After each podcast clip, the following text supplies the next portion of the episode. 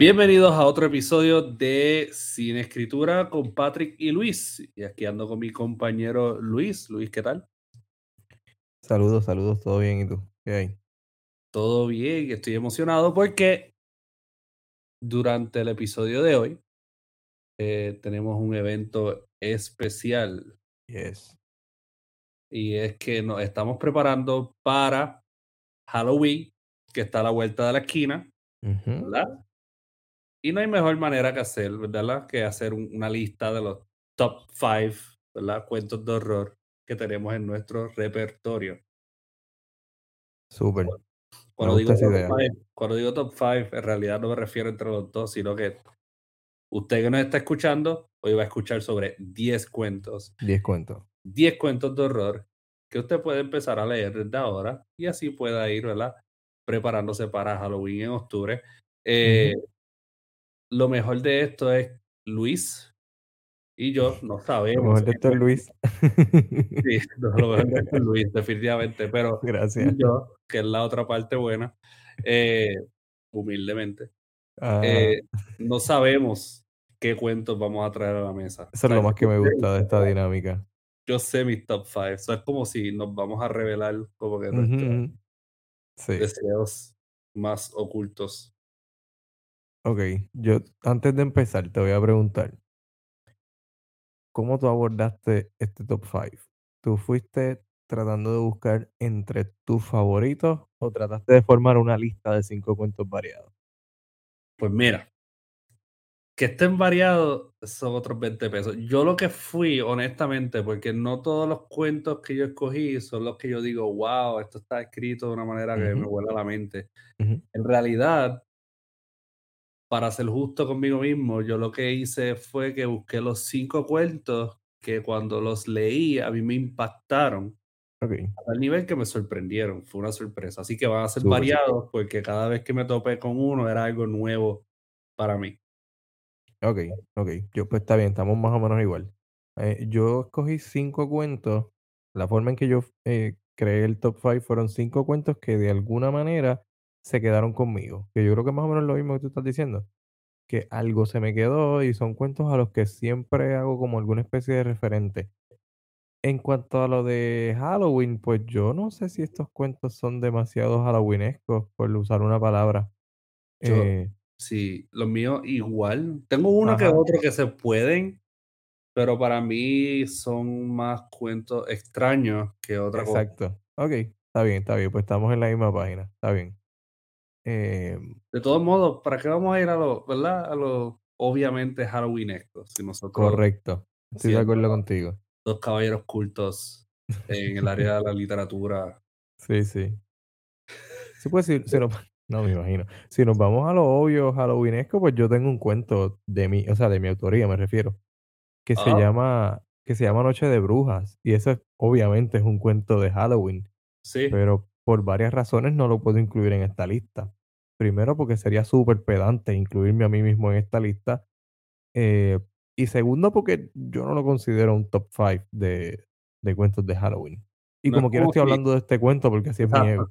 no es como sí, si sí. tomaste tiempo al episodio para Tú sabes, tú sabes. pero, Sí, sí. Y tampoco estoy diciendo que está en historias para beberse de a poco. ah, eso te iba a preguntar, historias de, para verse a poco. ¿Dónde puedes encontrar ese libro? Eh, en casi todas las librerías en Puerto Rico. Menciono los nombres de las librerías también. Eh, claro, puedes mencionarle confianza. Eh, está en La Casita, está en Laberinto, está en, por lo menos en Casa Norberto estaba hasta hace poco, no sé, se, se ha ido acabando. Sí, pues ya lleva, ya lleva tiempo y son historias de verse a poco, so por eso duraron mucho ahí. Correcto, han durado mucho, pero pues, todo tiene su final, tú sabes. Sí, sí, sí. Eso- Wow, justo eso fue lo que pasó. bello. Ay, le- y No voy a recomendar ninguno mío. Estoy aquí aguantando así. Uh. Ay, Dios. Sí, sí. Pero Halloween, Halloween como época en el año es un buen momento para destapar la misantropía. Ah, diantre. La misantropía, ¿qué tal? Sí, sí. Como cierto libro de cierto escritor llamado Ah, fíjate, Patrick pues, y apellidado O'Neill. entonces no voy a mencionar Ajá, el cuento Señor Langosta que está exacto. en ese libro. No, no hables de eso, por favor. que es de, de verdad, de, de mis cuentos favoritos míos. Okey, okey. Yo lo dije, o sea, yo me fui, yo me fui, yo dije que era de mis cuentos favoritos míos, ¿ok? Está Yo dije esa frase. O sea, pero te refieres a a no de tu autoría, sino en general, de los No, no, no, de mi autoría. Sí, no, en Está bien, está bien. vamos a bajarle a la pedantería, espérate. Sí, de misantropía, pedantería. Esa va a ser la secuela. Esa es la secuela, esa es la tercera parte. Ya la primera se dio con Río Muerto. No, pues, Luis, zumba. ¿quién va primero? Vamos a hacerlo desde el quinto al primero, desde el primero al quinto. Ok, dale. un countdown, Pues un countdown. podemos Empieza. exacto, podemos hacerlo ¿Quién empieza? ¿Cuán confiado tú te sientes con tu número 5? Bien desconfiado, pero Bien desconfiado. es que lucha, lucha con otros. Es que yo sé que el número 5 mío es tal vez el más abierto a a críticas. Eh, porque si a mí no me gusta alguna de tus selecciones, yo te lo voy a decir. Ok, pues vamos a empezar con el tuyo. Voy a empezar con el mío, voy a empezar con el mío. Y es probablemente el que más inseguro me siento de los 5 que escogí. Cuenta. para el número 5, yo escogí un cuento del libro Playboy del 2013 de Chuck Palahniuk que se llama Zombie. No sé si sabes cuál es.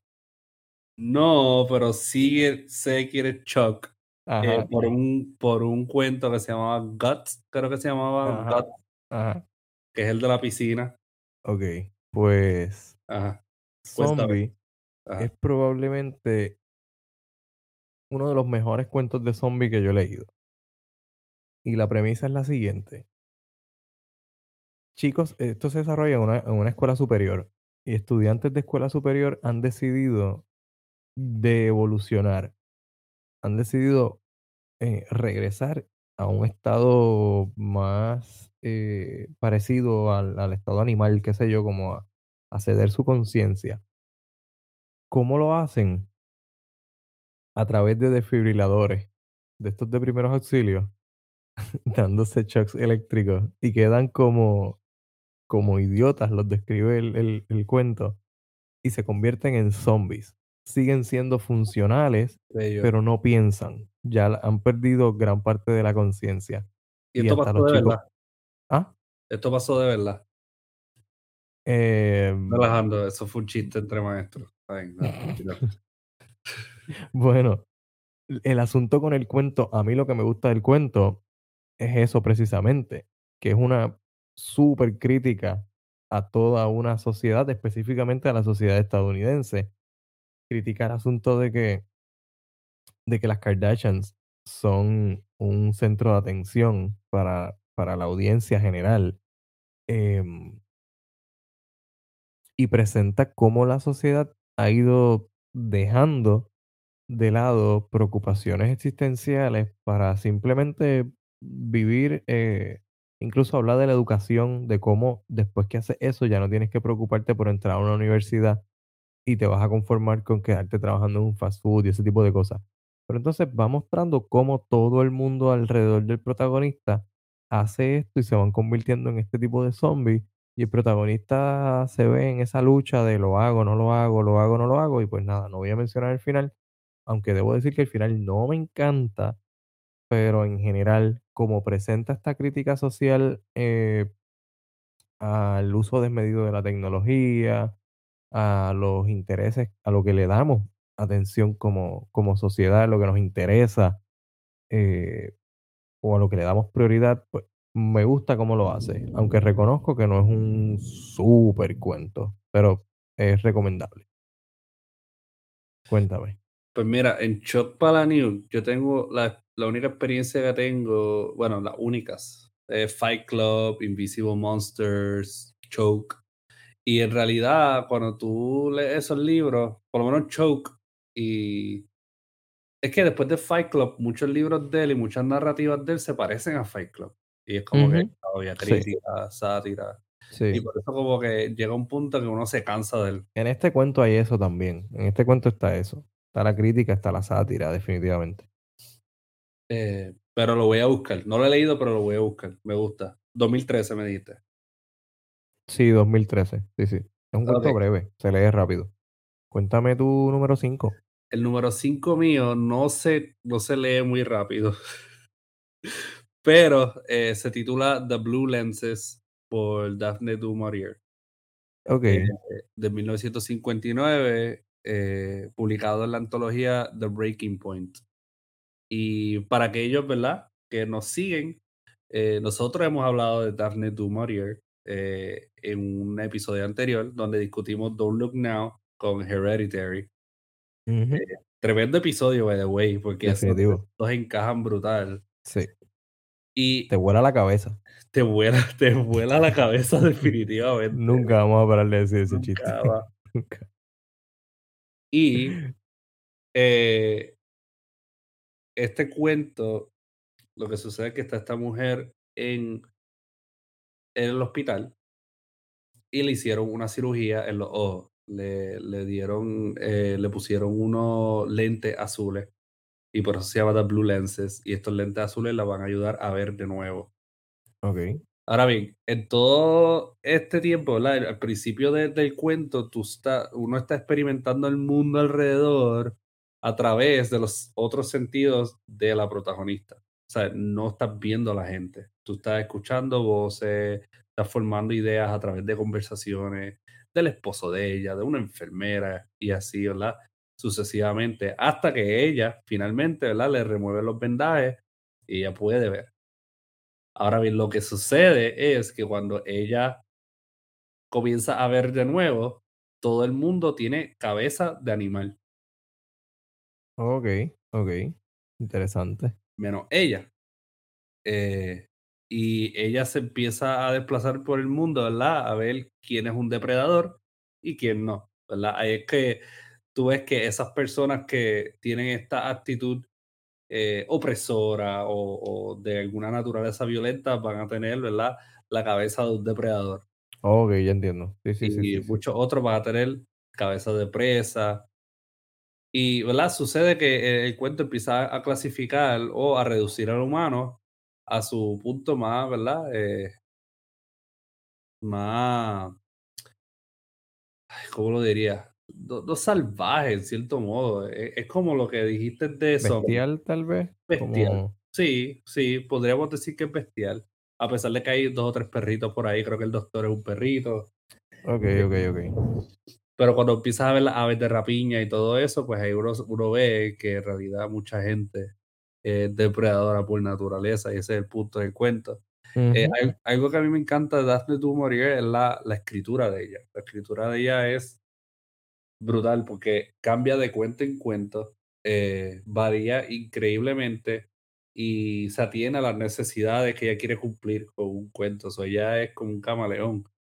Eh, y en este cuento pasa igual. Ella, eh, la protagonista, la sigue tratando de identificar quién es amigo y quién no, hasta que al final a ella le corrigen eh, el error de los lentes, Ok. pero ocurre otra cosa que no voy a decir. Y a mí me encanta el final de este cuento. El final de este cuento pienso que es lo mejor. Eh, de eh, verdad. Sí, te vuela la mente. Así que sí, a aquellos que les gusta mucho Twilight Zone, este cuento es Twilight Zone puro. Y, y de verdad que está brutal. Se lo recomiendo a todo el mundo. De hecho, tiraron una antología como en el 2017 de ella, eh, titulada Don't Look Now and Other Stories, que. ¿verdad? está ese cuento y hay muchos otros como The Birds, como Don't Look Now. Que son muy buenos. Así que Súper. ahí Si usted ha seguido este podcast, usted sabe que Patrick es un súper fan de Daphne du Maurier. Sí, definitivamente. Eh, y de hecho, Luis, eh, siento que lo- los dos los dos cuentos como que van por la misma línea. Eh, número 5, ¿verdad? Es reducir al Ok. humano a esta imagen. Sí, Casi. fíjate.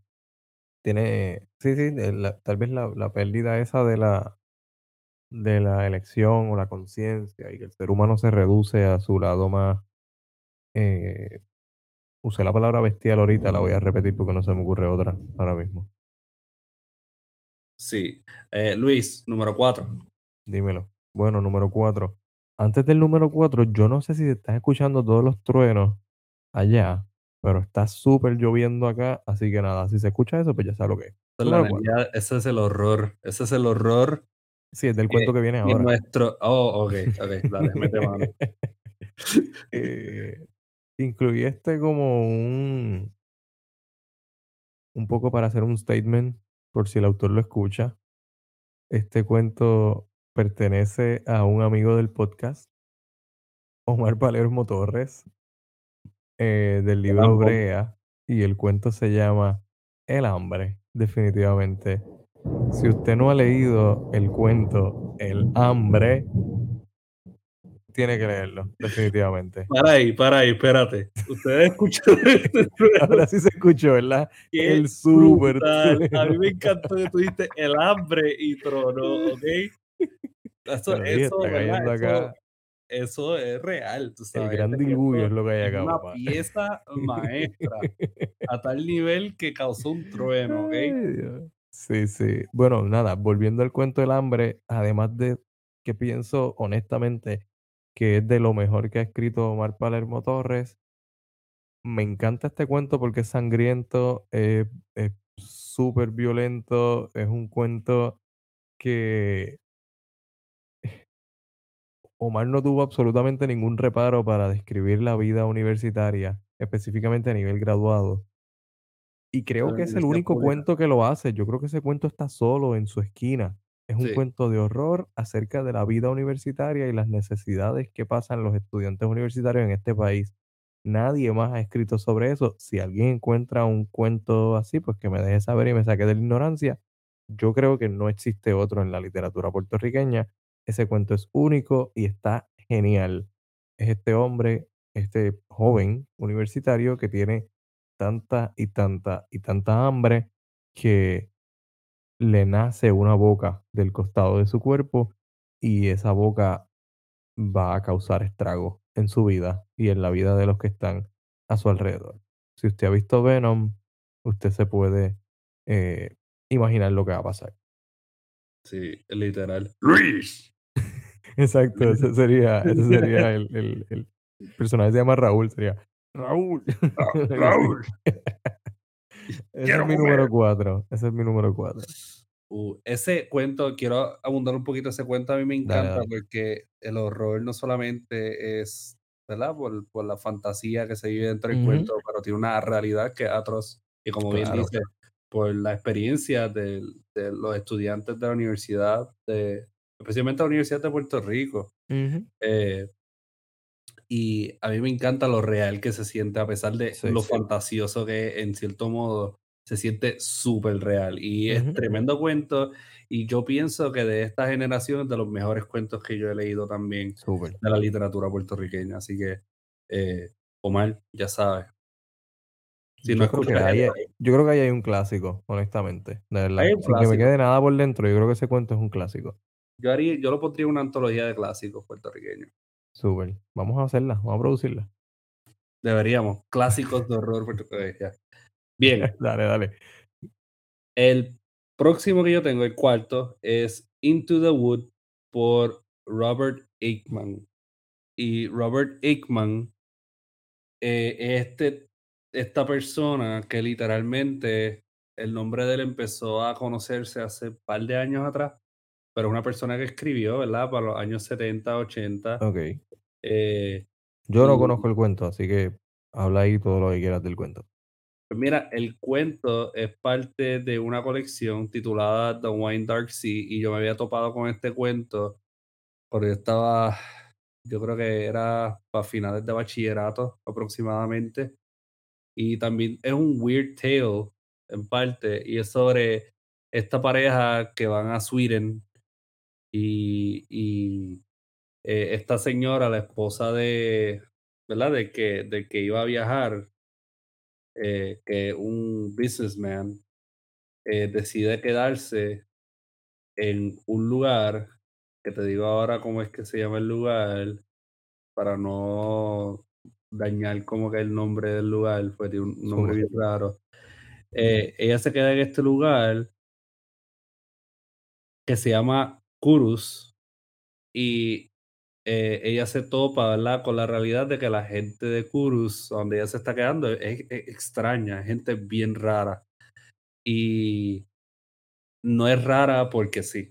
Lo que sucede en Kurus es que Kurus e- es un- una especie de manicomio para gente que no puede dormir.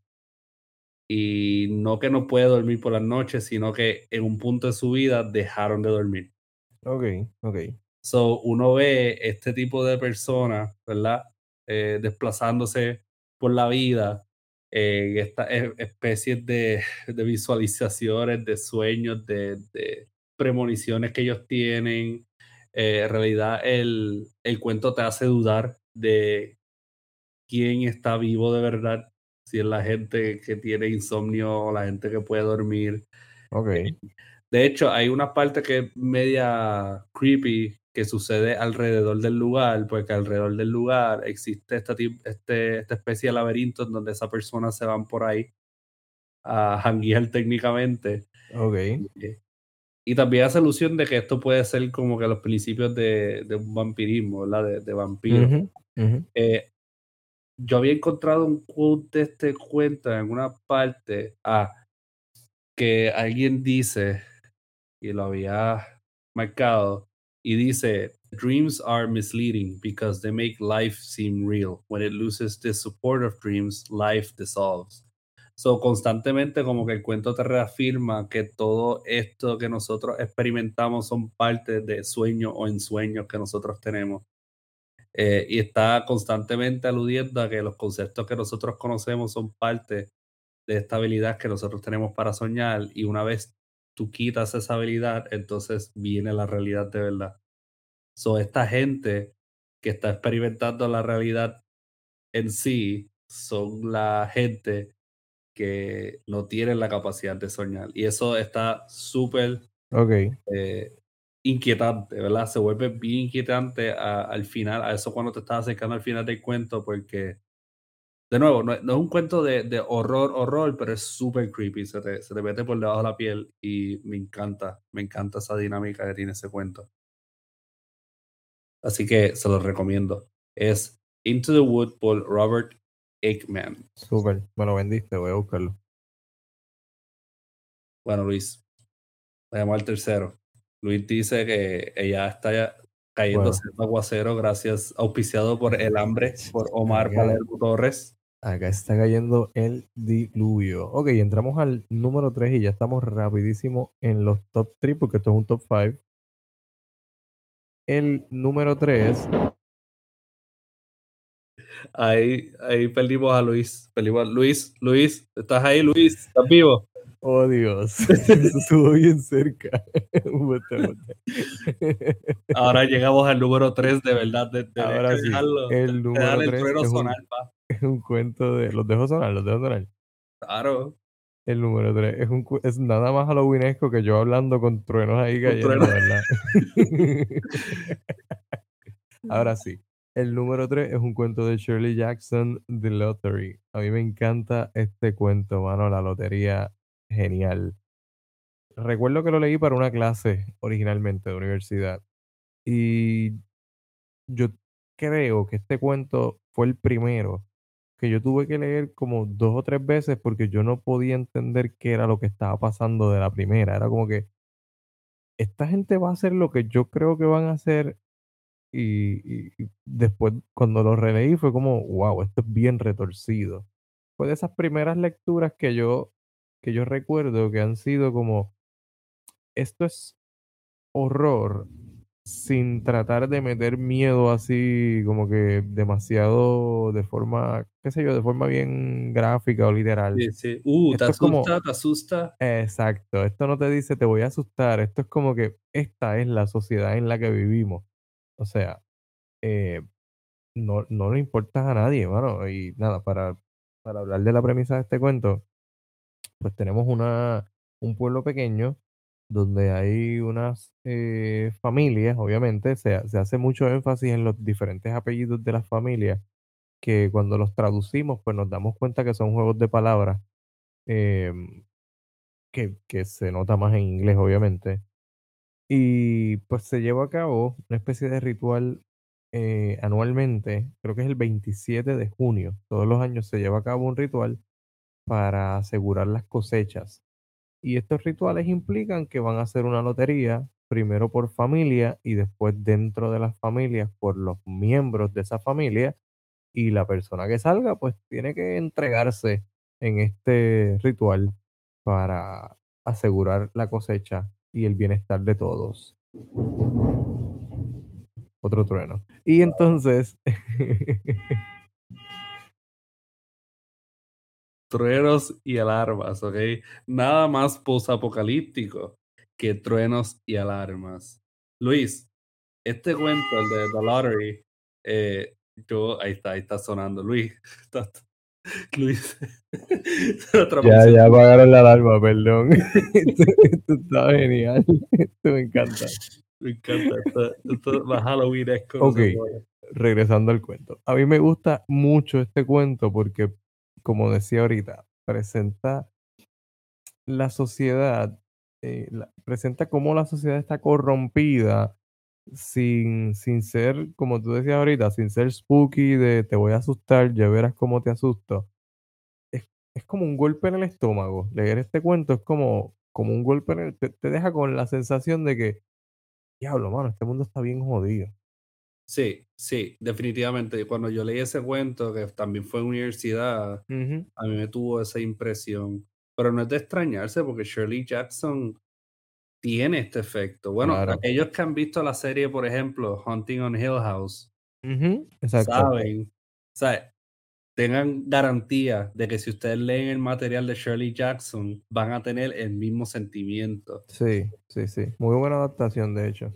Sí, tremenda adaptación y una muy justa, porque ella tiene este sentido eh, bien trágico de la naturaleza humana que yo amo. Hay otra, hay una colección que, la última colección que yo leí de ella se titula Dark Tales, es muy buena. Eh, no incluye The Lottery, lamentablemente, Pero pero, va por esa línea también. sí, sí, es muy buena, Ok. muy buena. Eh, bueno, voy a seguir con el tercero mío. Acá no hay, no hay truenos, aquí no hay efectos, efectos de sonido, pero Tranquilo, si quieres dejo mi micrófono abierto para suplirte. Mentira, mentira. Dale. eh, el próximo, el número 3 para mí es The Yellow Sign de Robert W. Chambers.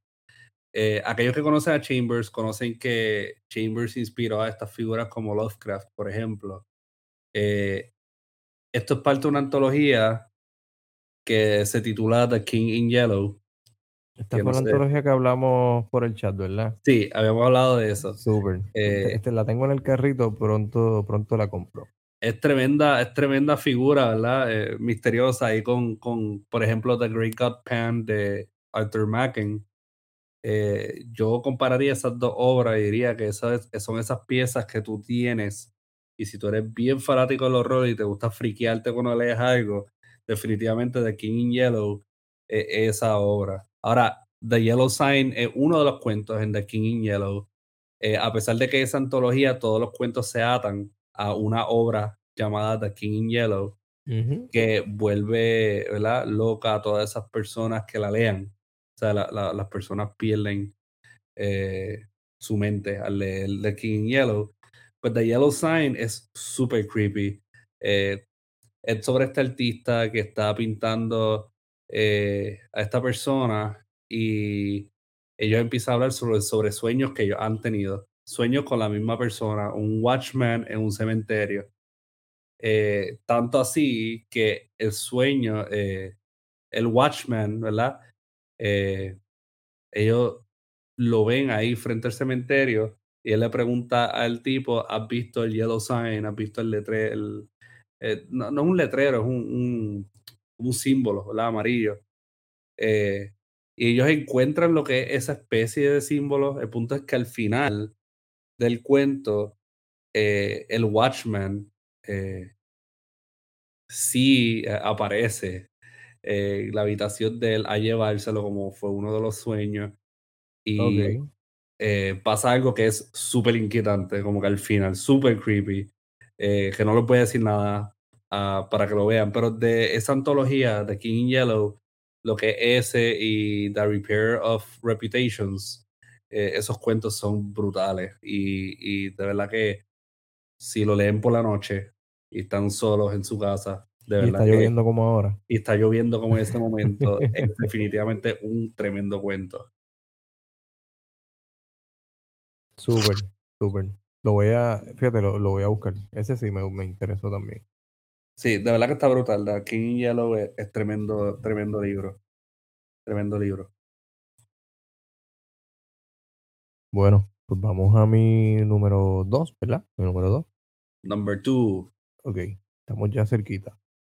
Mi número 2 es un cuento del mexicano Carlos Fuentes, eh, publicado en el libro Los días enmascarados, y se llama, tú debes saber de este cuento, Chuck Moll. ¿Has leído Chuck Moll? No sé de Chuck Moll. ¿No has leído Chuck Moll? No, es que de Carlos. Fuentes yo no he leído ni un cuento, sabrá. Ok, ah, pues súper. Este es... Pero está eh, tronando, así que eso es correcto, correcto. Eh, este es un libro de 1954 y nos cuenta la historia de este pers- el personaje principal se llama Filiberto.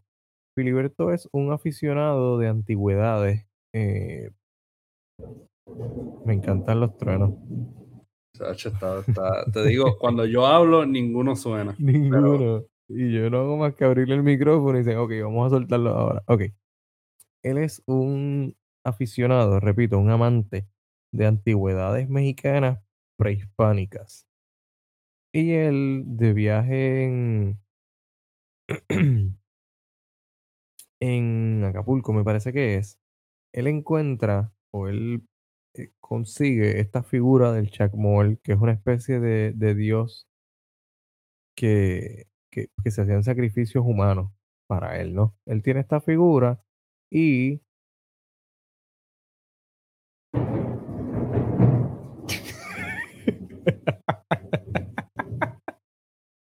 Perdón.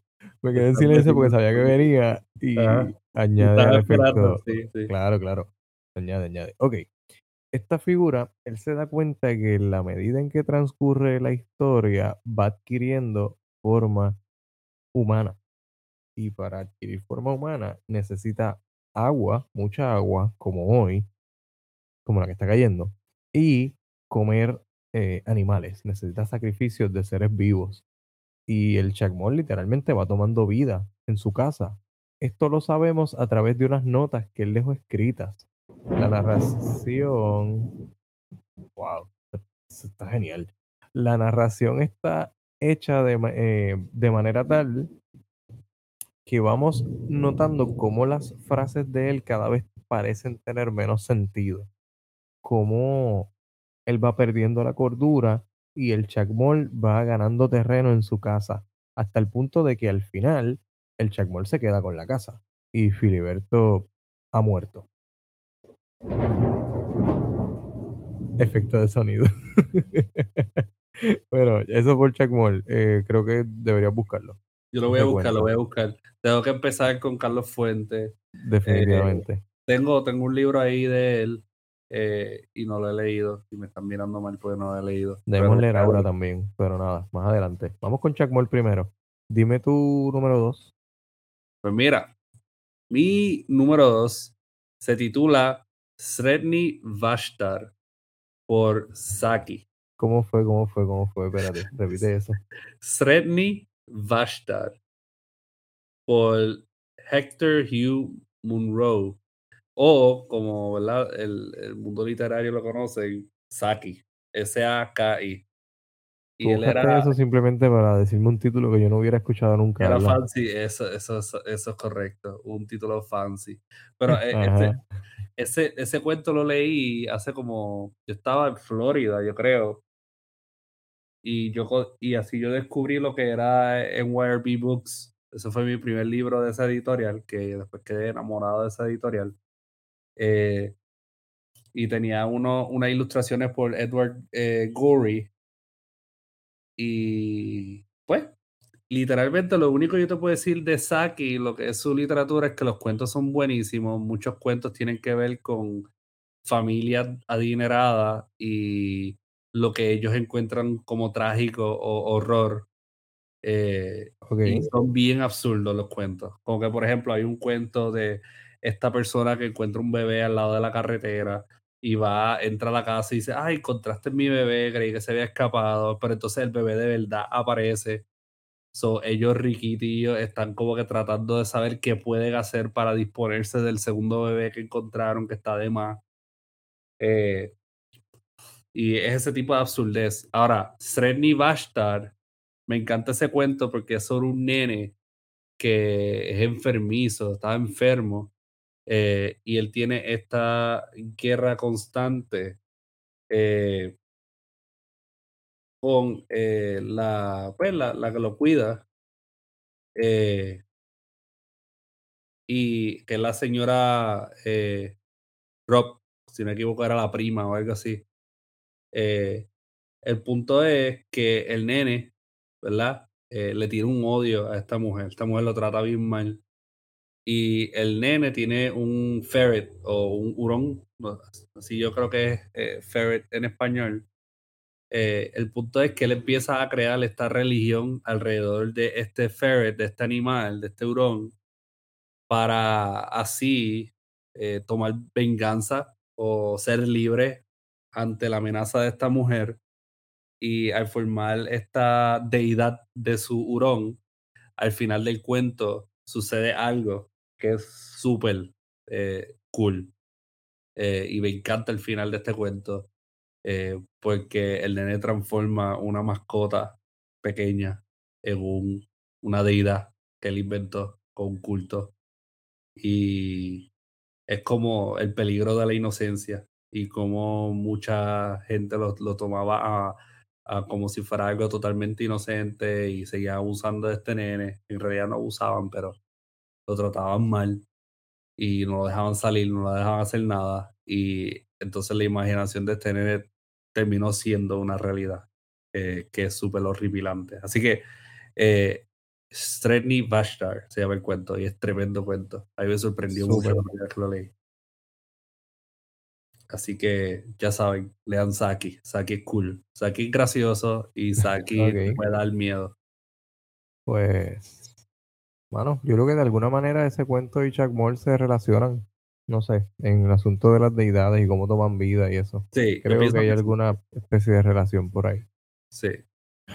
Bueno, pues vamos a mi número uno, antes de que siga tronando o se me vaya la luz. Eh, mi, mi número uno en esta lista, y este fue el primer cuento que pensé tan pronto sugerimos hacer esto la semana pasada. eh, me imagino que ya sabes cuál es. Horacio Quiroga. Horacio Quiroga. Uf, ¿cómo sabía yo? La gallina uno, degollada. tu número uno es Horacio Quiroga. No, no, no. Ah, ok, está bien. Horacio Quiroga, eh, sí, la gallina degollada, correcto. Mi cuento número uno es La gallina degollada, obviamente un cuento de Horacio Quiroga. Eh, wow, Wow. super trueno. Llegó un poco tarde en el timing porque tenía que caer cuando dije degollada, pero está bien, se lo voy a perdonar. Eh, no importa. Calidad del episodio 100. Me encanta. top producción ha llevado a niveles Sí, sí. estratosféricos. Sí. Este episodio va a otro nivel. Nada, la gallina degollada, voy a hablar en términos generales. Esto, esto sí es un clásico y este cuento voy a partir de la premisa de que muchísima de nuestra audiencia lo conoce.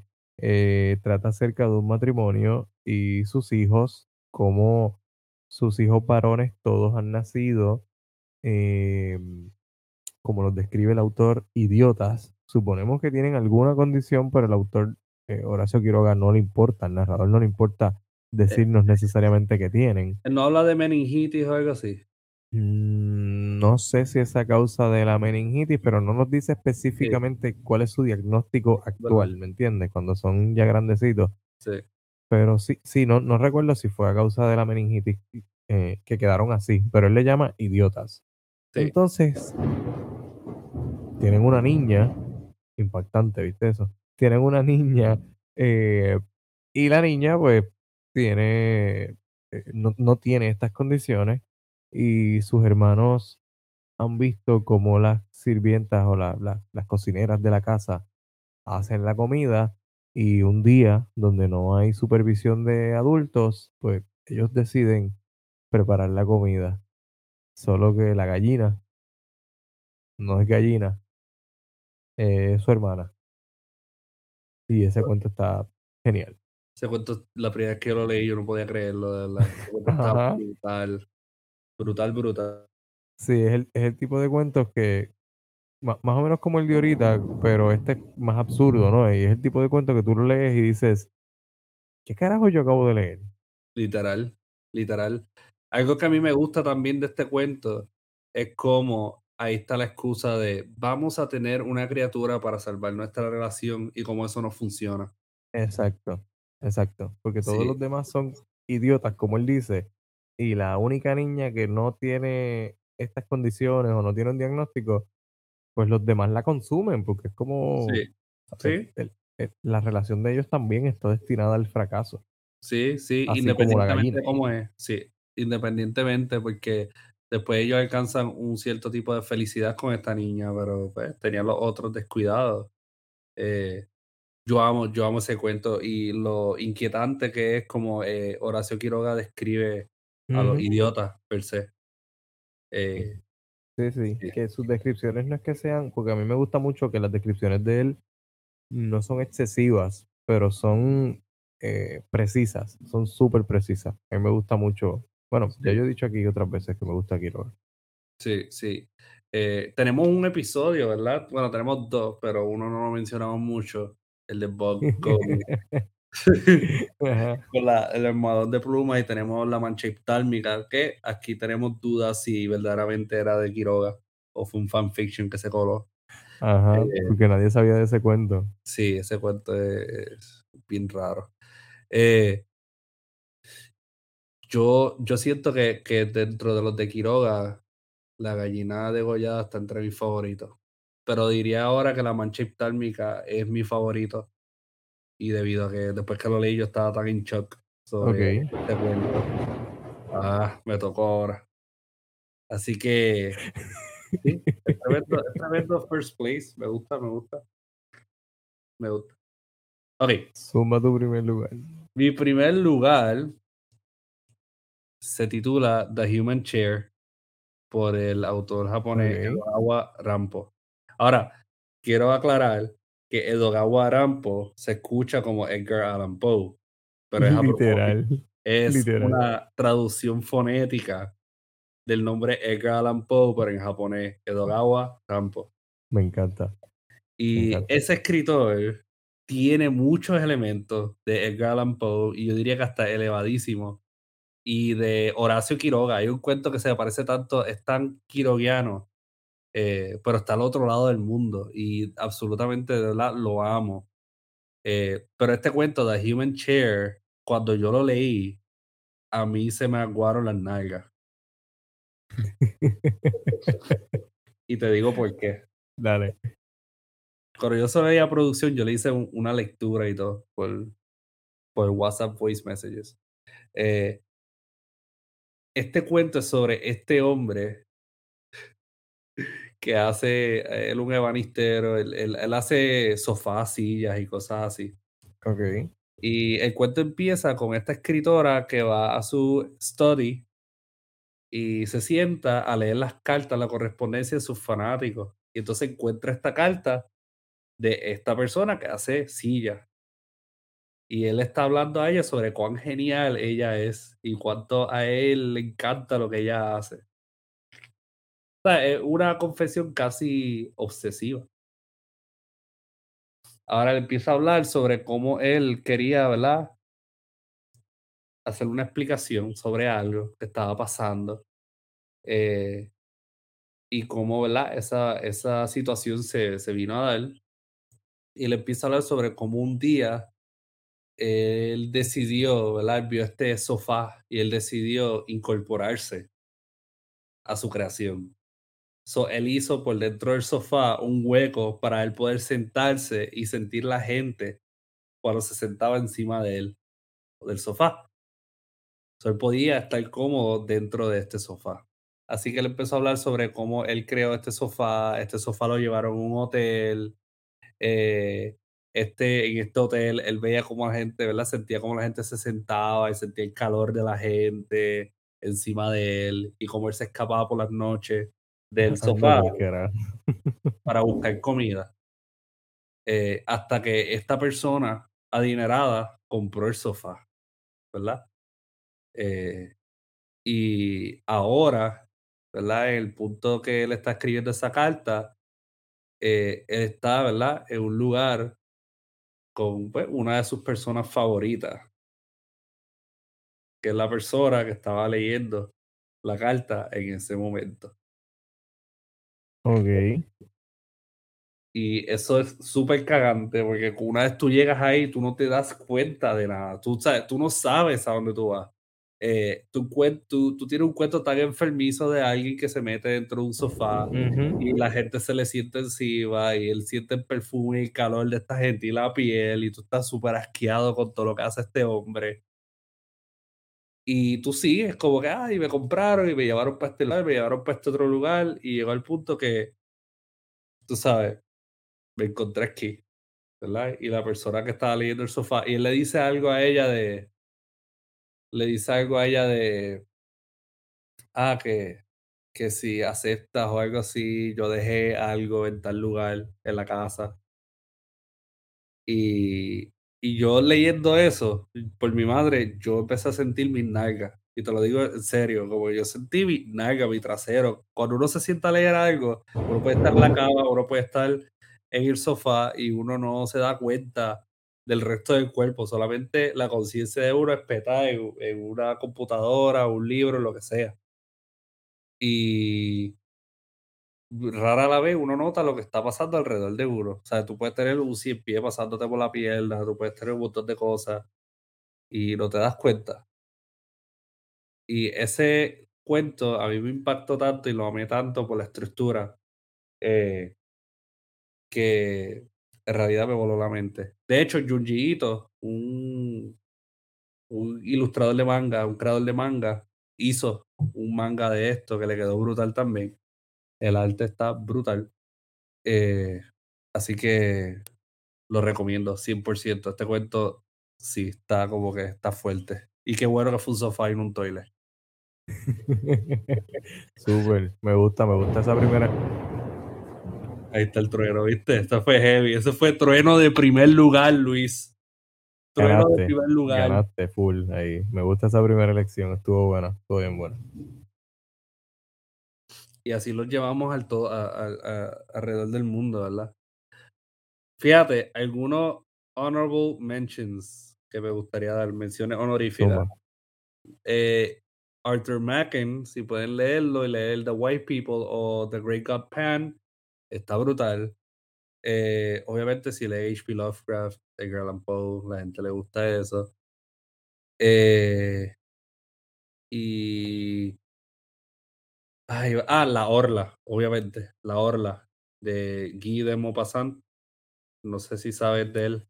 La Orla. Mm, sí, pero el, o sea, el cuento no, no lo reconozco. Ese cuento está par de cagante, La Orla. Eh, está bien creepy y me gusta mucho. Y el de Henry James, eh, ¿cómo que se llama?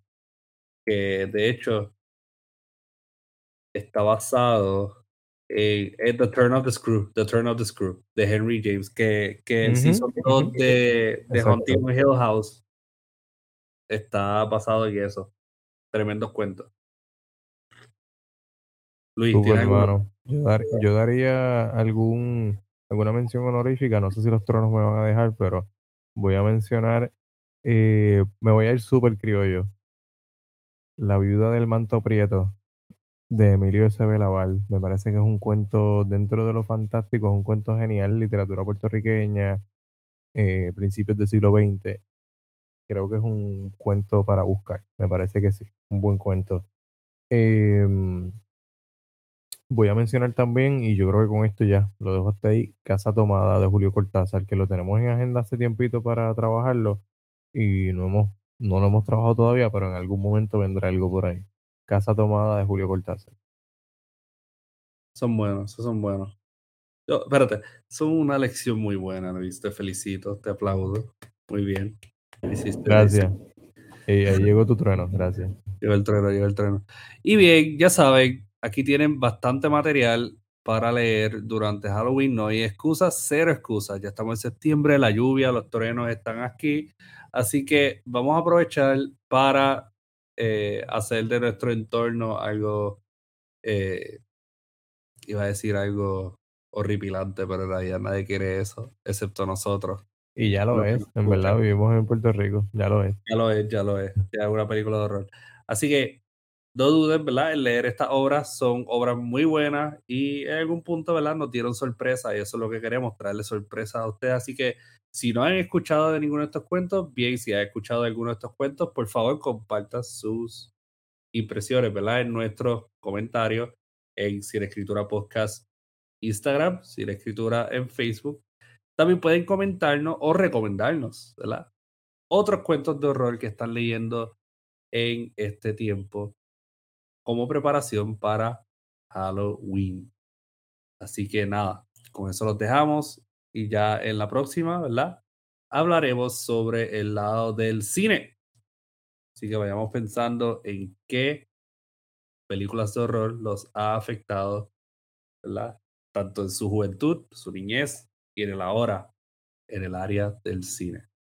Nos vemos en el próximo episodio. Cuídense mucho y comiencen a leer. Se cuidan.